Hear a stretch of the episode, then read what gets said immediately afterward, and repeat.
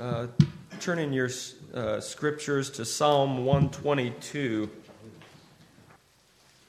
Psalm 122, and stand with me as we read from God's Word. I rejoiced with those who said to me, Let us go to the house of the Lord. Our feet are standing in your gates, O Jerusalem. Jerusalem is built like a city that is closely compacted together. That is where the tribes go. That is where the tribes go up, the tribes of the Lord, to praise the name of the Lord according to the statute given to Israel. There the thrones for judgment stand, the thrones of the house of David. Pray for the peace of Jerusalem. May those who love you be secure. May there be peace within your walls and security within your citadels. For the sake of my brothers and friends, I will say, Peace be within you. For the sake of the house of the Lord our God, I will seek your prosperity. Mm. Let's pray together. Lord, we thank you that you have spoken to us in your word. You are our kind Heavenly Father, and you train us through your word. Uh, we are thankful to have it in writing tonight. We are thankful that you've preserved it for us. We're thankful that we have a preacher to bring it to us. And Lord, we pray that as you do, that you would train us in holiness, that you would shape our lives more into the life of Christ, into the likeness of our Savior. We pray this so that you may be glorified that you may receive the praise you deserve, that your word would return to you with the purpose uh, with which it was sent. Uh, so, Lord, honor yourself through your word now as we hear it preached. In Jesus' name, amen. Amen. Let's hear as the word's preached.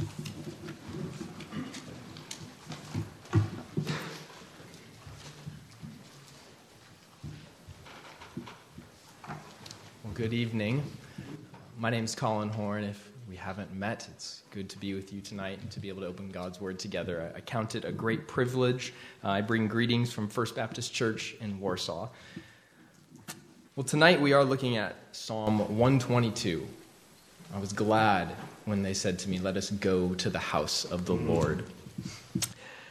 A few months ago, my son Bodie and I, we took a flight to California and on the return trip back, we were going from California, had a layover in um, Minneapolis. And on that return flight, it was a three and a half hour flight.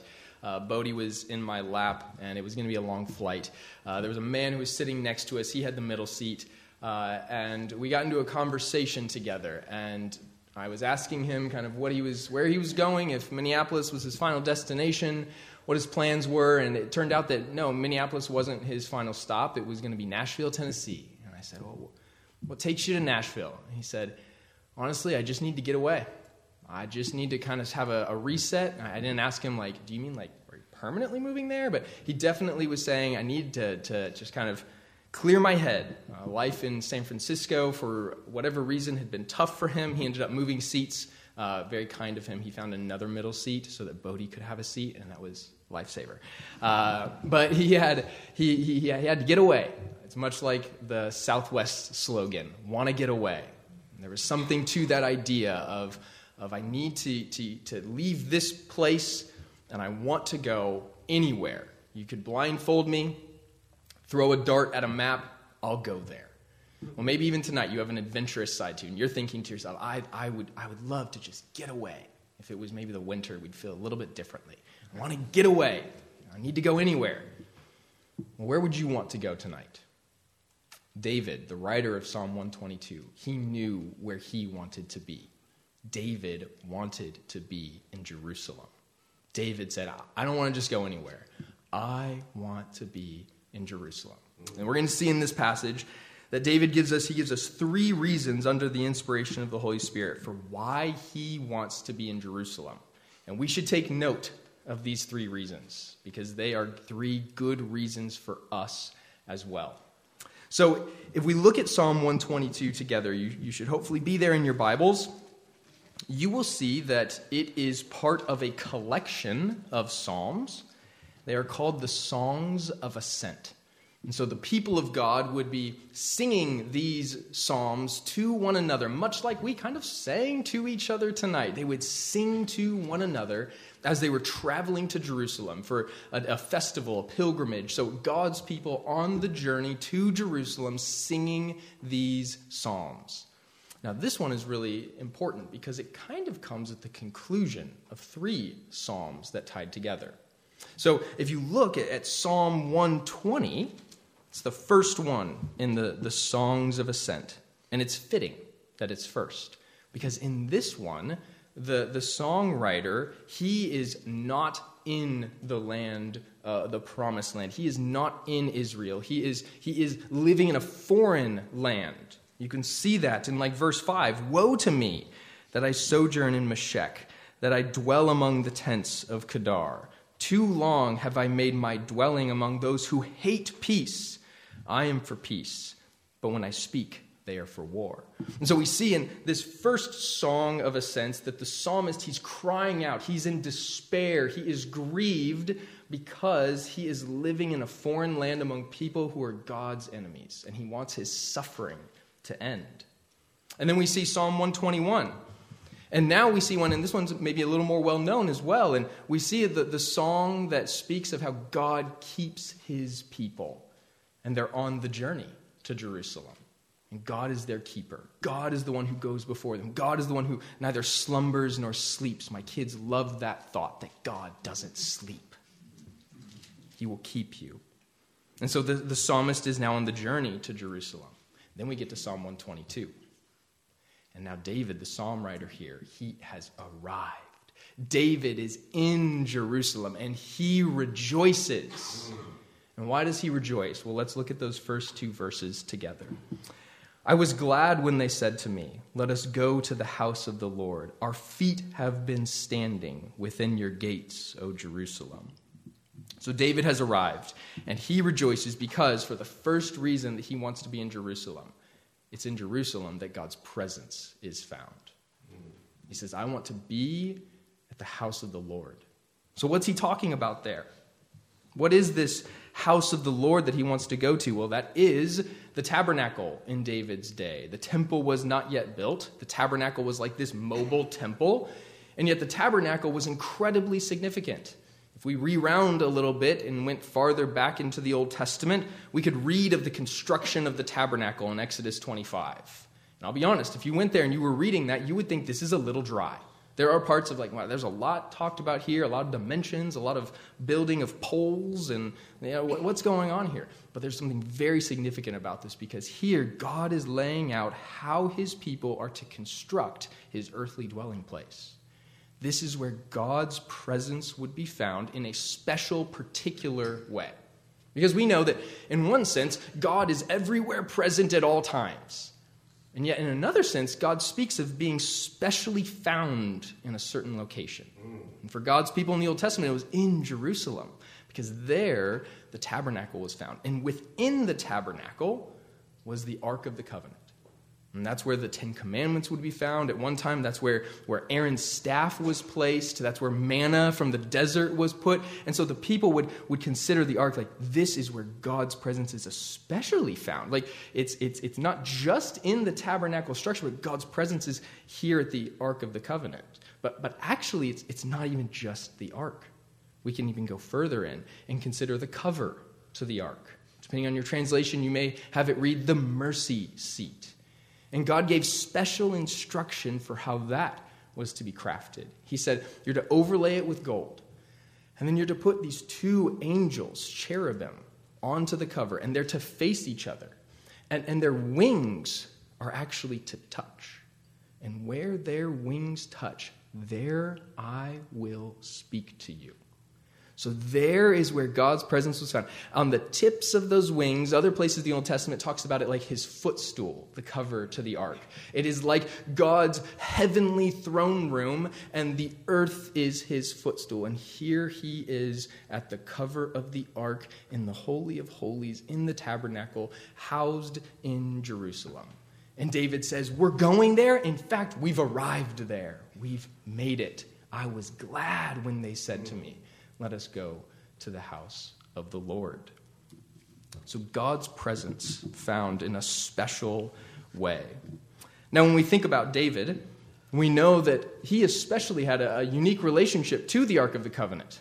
In 2 Samuel 6, we read of when David had the privilege of actually bringing the Ark of the Covenant into Jerusalem. He had conquered the Philistines, he had conquered his enemies, they had taken the, the, the city from the Jebusites, and now Jerusalem was God's city, the city of David, David having conquered it. And David brings the ark in. And in 2 Samuel 6, we, we read this. And when those who bore the ark of the Lord had gone six steps, David sacrificed an ox and a fattened animal, and David danced before the Lord with all his might. God's presence is David's greatest joy. God's presence is David's greatest joy. And so he longed to be near to God. Just as he wrote in Psalm 16:11. This is one of my favorite verses in the Bible. We read, "You make known to me the path of life. In your presence there is fullness of joy. At your right hand are pleasures forevermore." So David, he lived it, he experienced it, and he was glad to go to the house of God. God's presence. It's not just David's greatest delight. It's to be our greatest delight as well, isn't it? We delight at the thought of being in God's presence. Now, it looks a little different for us today. You may have had a, an opportunity. I know at least one person who's told me about a time they got to go to Israel who's here tonight, but you maybe haven't been to Israel. I have not been to Israel. I have not been to Jerusalem, but that's okay because God's presence isn't found uniquely there today. We're going to see as we continue in this psalm, God's presence is found in us and among us. We can enter into his presence. In the word, in prayer, we come into his throne room. Hebrews teaches that. All over the place in Hebrews, we read of having confidence and access to God. That is a privilege that we have because of the Lord Jesus Christ, because Jesus went before us, died on the cross for our sins, reconciled us to God. Now we come into his throne room and, and we have Jesus as our advocate. And, and he says, They're with me because they're covered in my blood. By faith, they have been now joined to me, united to me, and we get to enter into God's throne room. So we don't have to make a trek across the ocean to go to be with him we can have his presence in the word and prayer, and as we gather together as God's people. Amen. What a privilege that is to consider that God's presence is found in us, among us. As we read his word, as we pray, we should remember David's words. We should be fueled by his words. I was glad when they said to me, Let us go to the house of the Lord. So that's the first reason that David wants to go to Jerusalem. It is because there he finds God's presence. Here's a second reason that David wanted to be in Jerusalem it's because there he found God's people. So we're going to read verses 3 and 4. 3 actually 3 through 5 of Psalm 122. Jerusalem, built as a city that is bound firmly together, to which the tribes go up, the tribes of the Lord, as was decreed for Israel, to give thanks to the name of the Lord. There, thrones for judgment were set, the thrones of the house of David. So, David wanted to be in Jerusalem because there God's presence was found. But he also wanted to be there because there God's people were found. Now, remember, the people of God were journeying to Jerusalem probably at a special occasion as they're singing this psalm. And so they are coming together in more than just the regular ways of these are the, the people of God that I kind of associate with on a normal basis. No, this is like hordes of, of, of believers who are coming into Jerusalem, droves of God's people coming together. And David rejoices as he's come into the city. It's like there's just, there's just other believers just flooding in with him. So I tried to think of an analogy for small town Midwest Indiana. This was hard. Um, like, when do we experience anything to that degree?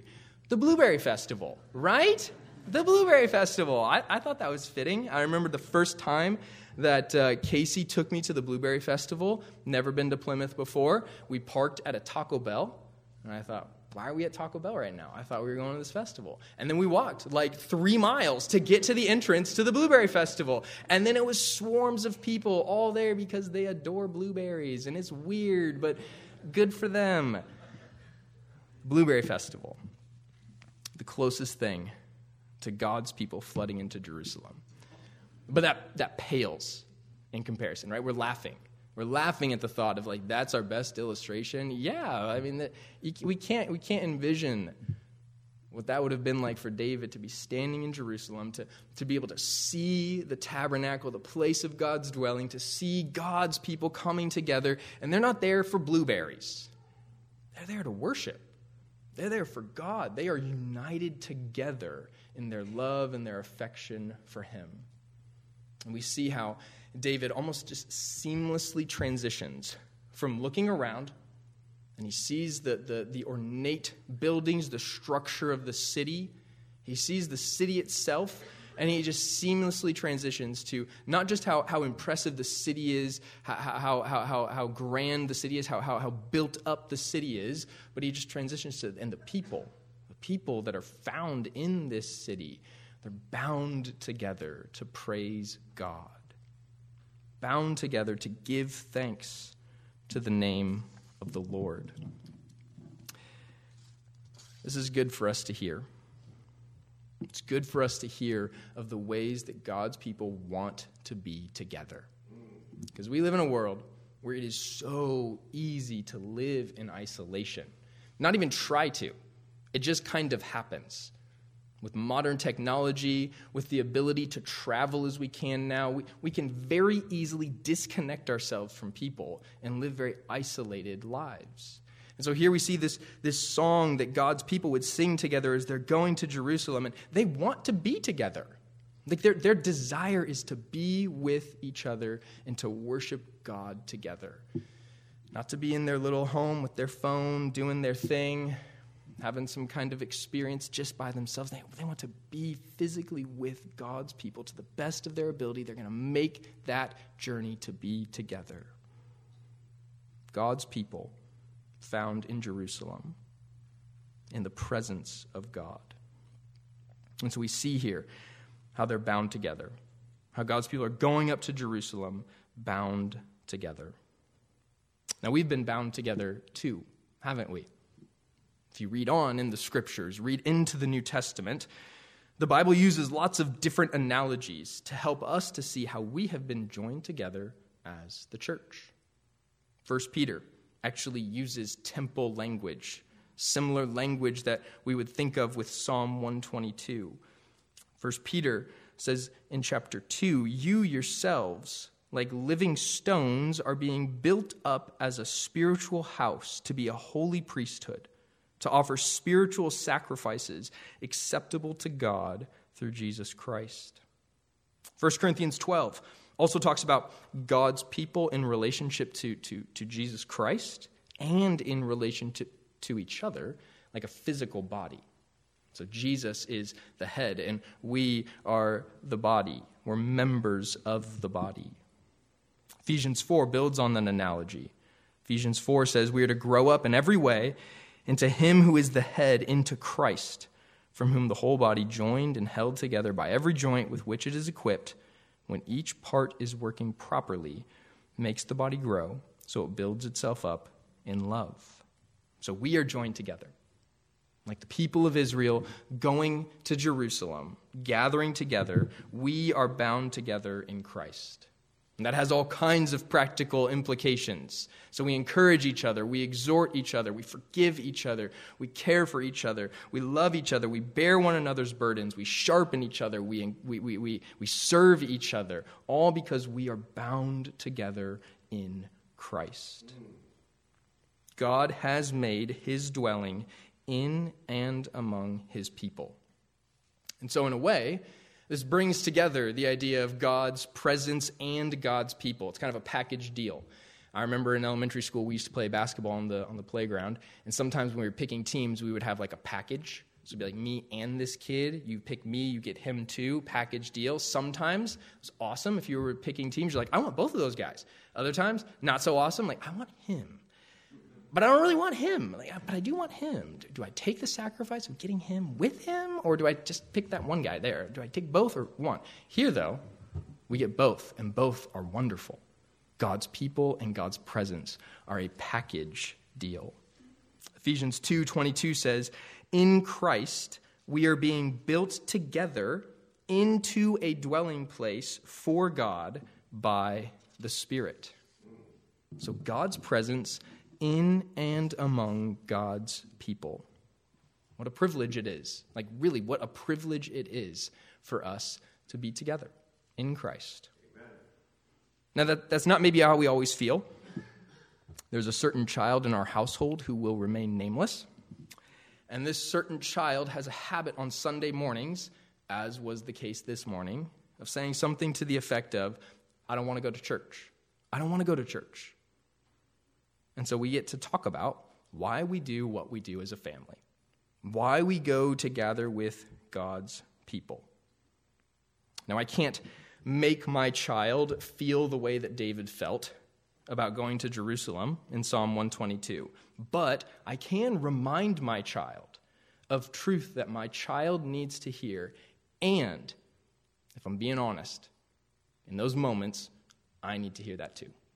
Like when I'm when I'm when I'm giving that little sermon to my child, in a lot of ways, I'm I'm just really preaching to myself. Yes, it is good to gather with God's people, with all of the burden and baggage that may come with that, that I bring to that. It is good to gather with God's people, and that's why we go to church, my child. That's why we go to church. I refuse to give away who this is. We gather with God's people, and that's a good thing to do. We rejoice that we can be together, even when my heart wants to, my, the, the, the, sin that remains wants, wants, to, wants to push on that and, and doesn't want to embrace that. And, well, let's try and get out as fast as we can. Let's have as little conversation as we can. Let's not go as deep as we could. Psalm 122 reminds us it is good for God's people to gather together. So David teaches us that truth. He wants to be in Jerusalem because there he finds God's presence and God's people. And the third and final reason that David wants to be in Jerusalem is because there he finds God's peace. Read again with me verses 6 through 9. Pray for the peace of Jerusalem. May they be secure who love you. Peace be within your walls and security within your towers. For my brothers and companions' sake, I will say, Peace be within you. For the sake of the house of the Lord our God, I will seek your good. David wants good for Jerusalem. He seeks the good of the city.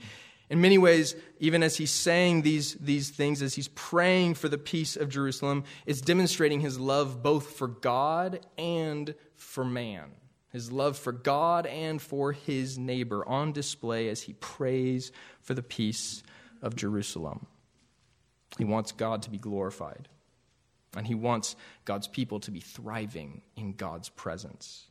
And that's best captured by the reality of peace. Now, in David's lifetime, Jerusalem had achieved a measure of peace, even more so in the lifetime of David's son, Solomon. In fact, Jerusalem is called, understandably so, the city of peace. David had brought peace in many ways. Now, Jer- Jerusalem was also very well fortified.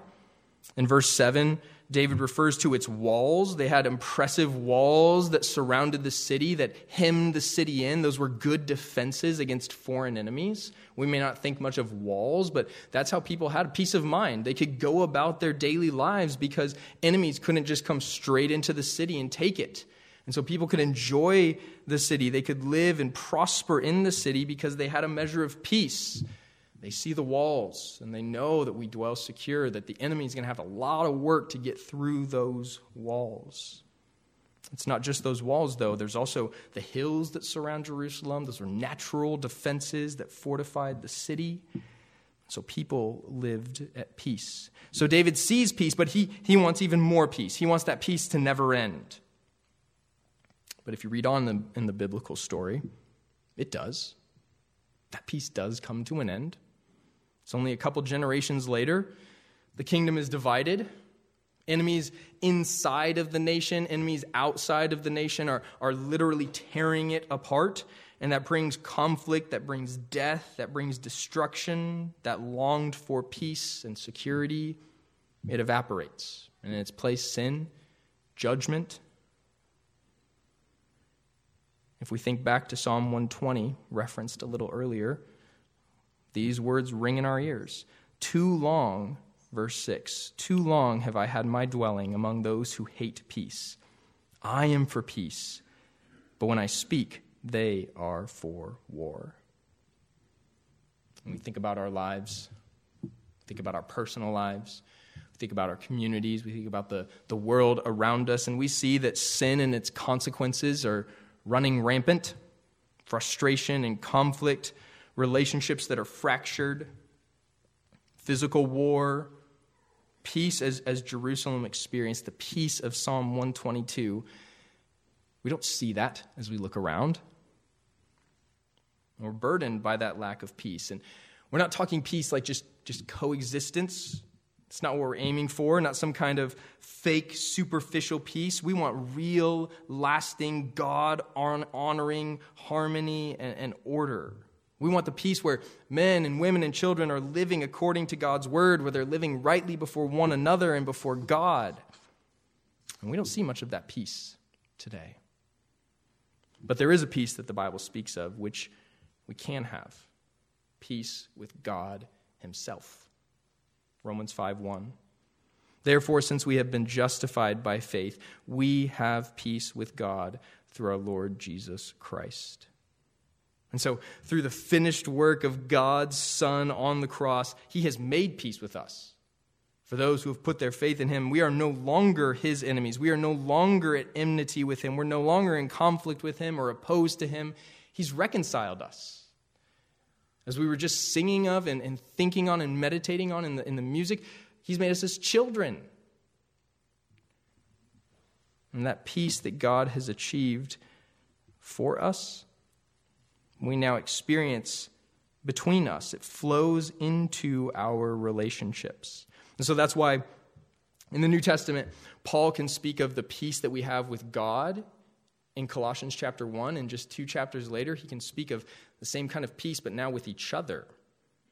So, Colossians 1, verses 19 and 20 say, For in Christ all the fullness of God was pleased to dwell, and through him to reconcile to himself all things, whether on earth or in heaven, making peace by the blood of his cross. And then just two chapters later, Paul can write in, in Colossians 3:15, and let the peace of Christ rule in your hearts to which indeed you were called in one body. So now this, this peace with God, it, it leads to then, then peace that we're to, to live out with one another. So we work hard to love each other and to bear with one another and to be long suffering towards each other. When one has a complaint against another, to forgive each other because we have peace with God. And if you're here tonight and that is foreign to you, the Spirit is working in your heart, you can have that peace with Him as well. Jesus welcomes all whom the Spirit draws to Him. He warmly welcomes all of those who come in faith and repentance. Come to Christ. Have that peace with God. So David wanted to be in Jerusalem.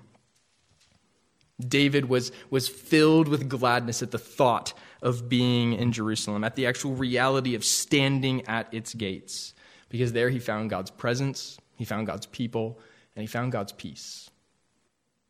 And as we've considered this psalm, as we see where David wanted to be, we should be struck by this incredible reality. That one that Psalm 122 it anticipates a far greater future for God's people. All that we find here in Psalm 122 in Jerusalem finds its fulfillment in the New Jerusalem. All that, that we find here, a, a, day is coming when God's presence will be found right before our eyes. We will see Him, as Revelation 22 speaks, face to face. Whereas Revelation 21 says that God has made His dwelling with us. And there will be no temple because we will be in His very presence. The Lamb will be the temple. And the day is coming when God's people will gather from every tribe and tongue and nation to worship Him, will come flooding into the new heavens and the new earth. We sang of that in the last song of coming into the pearly gates. We're going to come flowing into those gates to worship God together, unhindered by our sin. And a day is coming when full and complete peace and security is going to be ours. Nothing unclean, nothing impure, no sin or death, no physical enemies, no spiritual enemies in the city of God. Perfect peace, perfect security, the prayer of Psalm 122 realized in its entirety. And that perfect peace, that perfect security, it's going to be ours because as Psalm 122:5 gets at, there are thrones in Jerusalem.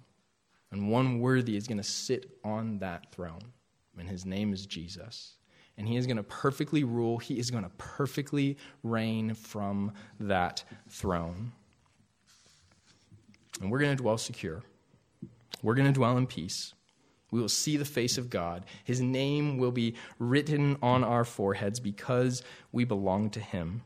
And we're going to be with the Lord forever. So we're not going to need a map. We're not need to be blindfolded and throw a dart at the wall to figure out where we want to go. We know where we want to be, we know where we want to go. It's in the New Jerusalem. As the writer of Hebrews says in, in Hebrews 13 14, For here we have no lasting city, but we seek the city that is to come.